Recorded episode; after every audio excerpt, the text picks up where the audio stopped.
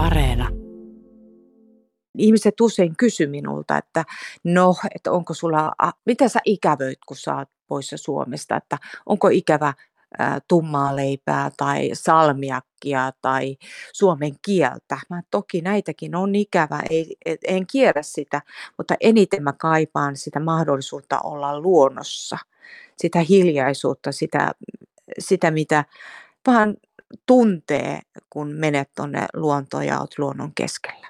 Taina Suonio, olet puutarhasuunnittelija ja ympäristöbiologi, mutta sinun tiesi tälle uralle ei ole ollut ihan tavallinen, vaan olet päätynyt opiskelemaan alaa vasta aikuisiällä.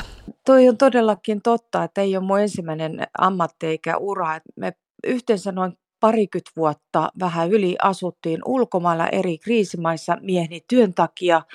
Ja tota, sitten siitä viimeiset 13 vuotta tosiaan siellä Pohjois-Irlannissa komission, missä myöskin itse olin töissä, niin autonkuljettajan vaimo, niin hänellä merillä, niin he, heillä oli tämmöinen suvussa ollut cottage garden ja Merillä oli hyvin ylpeä tästä ja hän halusi sitten näyttää sitä ja kertoi sitten, että tässä on tällainen ja tällainen kasvi ja se ei merkinnyt minulle yhtään mitään. Ne oli kauniita, mutta mä en ymmärtänyt ja mä vähän harmitti ehkä sit myöskin siinä kulttuurissa myöskin se, että kaikki ihmiset pystyivät siellä keskustelemaan puutarhakulttuurista, ruusuista, puistoista, puutarhoista.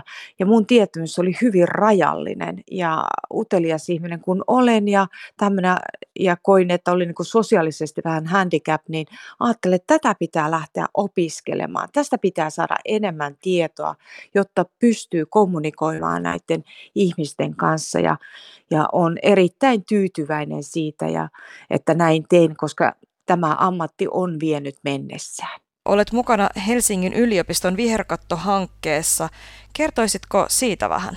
Viides ähm, ulottuvuus viherkatot osaksi kaupunkia niin on Helsingin yliopiston tämmöinen tutkimushanke ja olen ollut, voisi sanoa, lähes alkumetreiltä lähtien mukana ensiksi yhteistyökumppani ja myöhemmin sitten tutkimusryhmän jäsenenä. Kenties parasta Parasta antia tässä tutkimusryhmässä on se, että niitä kohteita, näitä viherkattotutkimuskohteita on toteutettu ja sijoitettu oikeisiin kohteisiin, että ne ei ole vain sellaisia koeplatformeja. Mikä oikeastaan on viherkatto? Mikä sen merkitys on?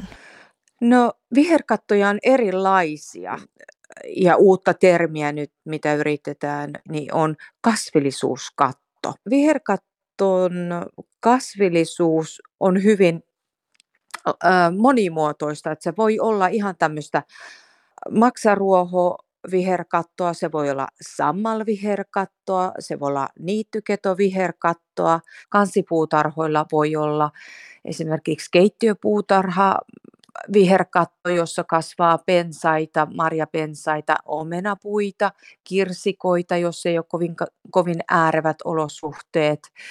Hyvinkin paljon niiden käyttöä perustellaan yhä edelleen hulevesien käsittelyyn liittyvillä hyödyillä, mutta hyötyjä on monia muitakin. Kattorakenteiden iän lisääntyminen, kaksinellei kolminkertaistuminen juuri sitä varten, että ei ole näitä pahdeympäristön ja, tai näitä ääreviä olosuhteita. Ja äänieristuksenä viherkatot toimivat. Eli, ja myöskin tämä esteettinen puoli on erittäin tärkeää.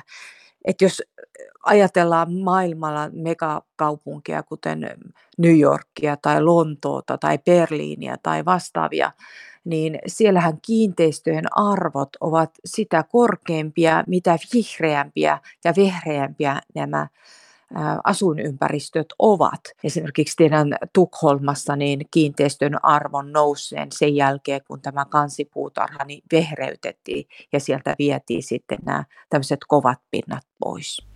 Entä tota, luonnon monimuotoisuuden kannalta, mitä merkitystä kaupungeissa olevilla viherkatoilla on siinä? Erittäin suuri merkitys, koska itse yritän aina puhua, että käytettäisiin vähintään näitä niittyviherkattoja sen takia, että niittyympäristöt ovat Suomessakin hupenevässä johtuen juuri siitä, että meidän tapa elää ja toimia on muuttunut. Ja se heijastuu sitten tiettyjen lajejen elinolosuhteiden muuttumiseen, eli tämmöiset avoinna olleet niittymäiset, ketomaiset olosuhteet kasvavat umpeen, pusikoituvat, niin viherkatot voivat toimia tämmöisinä askelmina tai siltoina tiettyjen lajejen menestymiselle. Kun muuten on rajallisesti sitä tilaa puistoalueille tai viheralueille ja istutuksille, niin nämä katot on varmaan aika luonteva askel sitten siinä, että tuodaan sitä luontoa sinne kaupunkiin.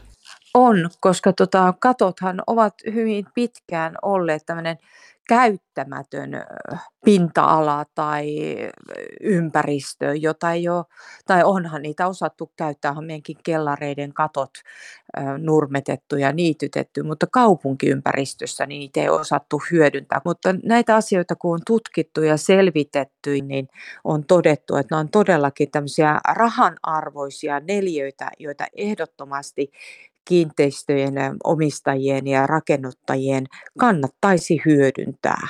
Luuletko, että viherkatot sitten tulee entisestään yleistymään tai mikä on viherkattojen tulevaisuus Suomessa?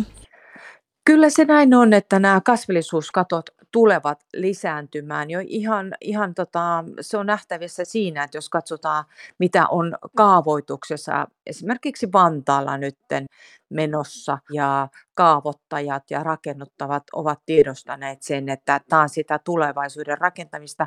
Eikä se joudu pelkästään siitä, että luonnon monimuotoisuus näkökulmasta, vaan siitä, että ihmiset haluavat tämmöisessä ympäristössä asua. Yksi sellainen asia, jota mä tosin toivoisin niin kaupungeissa kuin omakotitaloasumuksissakin, että kiinnittäisi enemmän huomiota, niin on köynnöskasvien hyödyntäminen.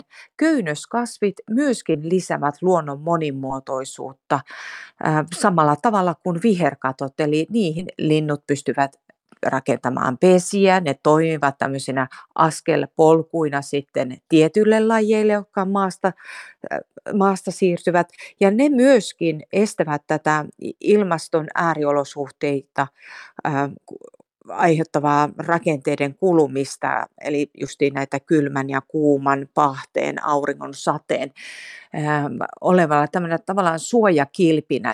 Tämmöinen perinteinen hyvä kasvi kuin humala, humulus lupulus, niin se näyttää olevan hyvä tämmöinen alkuvihreyttä ja sitten, että sillä saadaan tämmöistä julkisivuvihreyttä mukavasti lähtemään. Olet sanonut aikaisemmissa haastatteluissa, että suomalaisten pihat on liian siistejä. Minkälaisia vinkkejä antaisit ihan tämmöiselle kotipuutarhurille siitä, että miten monimuotoisuutta voisi ottaa kotipuutarhassa sitten huomioon? Ihan tämmöisillä pienillä teoilla rauhoitetaan osa pihaa tämmöiseksi luonnonvaltaiseksi jos on pihapuu, niin laitetaan linnunpönttöjä.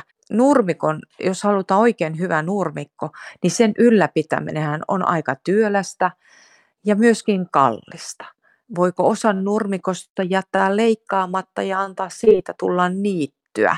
Opetetaan lapsia kunnioittamaan ja tietämään luonnosta. Viedään nyt, tämä koronavirushan on tehnyt sen, että suomalaiset tutustuvat lähiluontoonsa ja kävelevät ja liikkuvat luonnossa enemmän, mikä on todellakin hieno asia, mutta ei unohdeta sitä, vaan jatketaan tätä luonnon kunnioittamista ja luonnossa viihtymistä.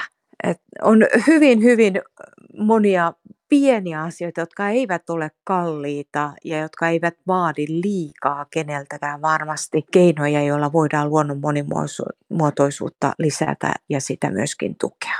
Nyt varmasti monet suunnittelee niitä kesän istutuksia ja jo sormet syyhyä päästä sinne pihalle kuopimaan, niin onko jotain hyviä nyt semmoisia trendikäitä vinkkejä, mitä voisi ottaa huomioon? Tällä hetkellä selkeästi on nähtävissä, että ihmiset panostavat omiin puutarhoihinsa ja tähän elinympäristöönsä huomattavan paljon. Ja tota, tämmöinen kasvattaminen, on se sitten tomaatteen tai yrtteen kasvattaminen on hyvin suurta trendiä.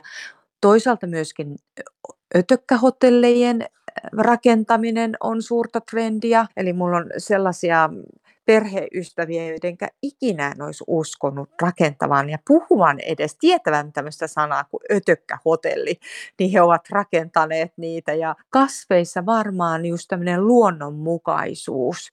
Toisaalta sitten myöskin tämmöiset hyvinkin näyttävät kasvit, kuten pionit, nämä kaikkien rakastamat ruusut myöskin, mutta kaiken kaikkiaan niin tämmöinen viihtyvyys puutarhoissa, siellä tämmöinen perheen yhdessä oleminen, suomalaisuus on myöskin hyvin en. Koivu, koivun muunnokset esimerkiksi, niin niistä tiedän, että ihmiset ovat erittäin kiinnostuneita. Eli myös tämmöiset ikään kuin nostalgiset kasvit, ne semmoiset mummon puutarhan kasvit sitten. Kyllä, kyllä. Just tämmöiset niin kuin brittiläiset cottage garden ja tämmöiset niin kuin helppohoitoisuus. Annetaan sitä nurmikkoa ja sammalta. Sammal on nyt kovassa huudossa myöskin, että annetaan sammaleen kasvaa nurmikolla. Sitä kysytäänkin, että miten, tota, että jos sammalta tulee nurmikolla, pitääkö sille tehdä jotain? Mitä aiheuttaa siitä tulee, jos emme teekään sitten kalki harkitse sitä tai muuta tämmöistä. Tällaisia kysymyksiä kysytään myöskin. No mikä se vastaus on? Tapahtuuko sitten jotain pahaa?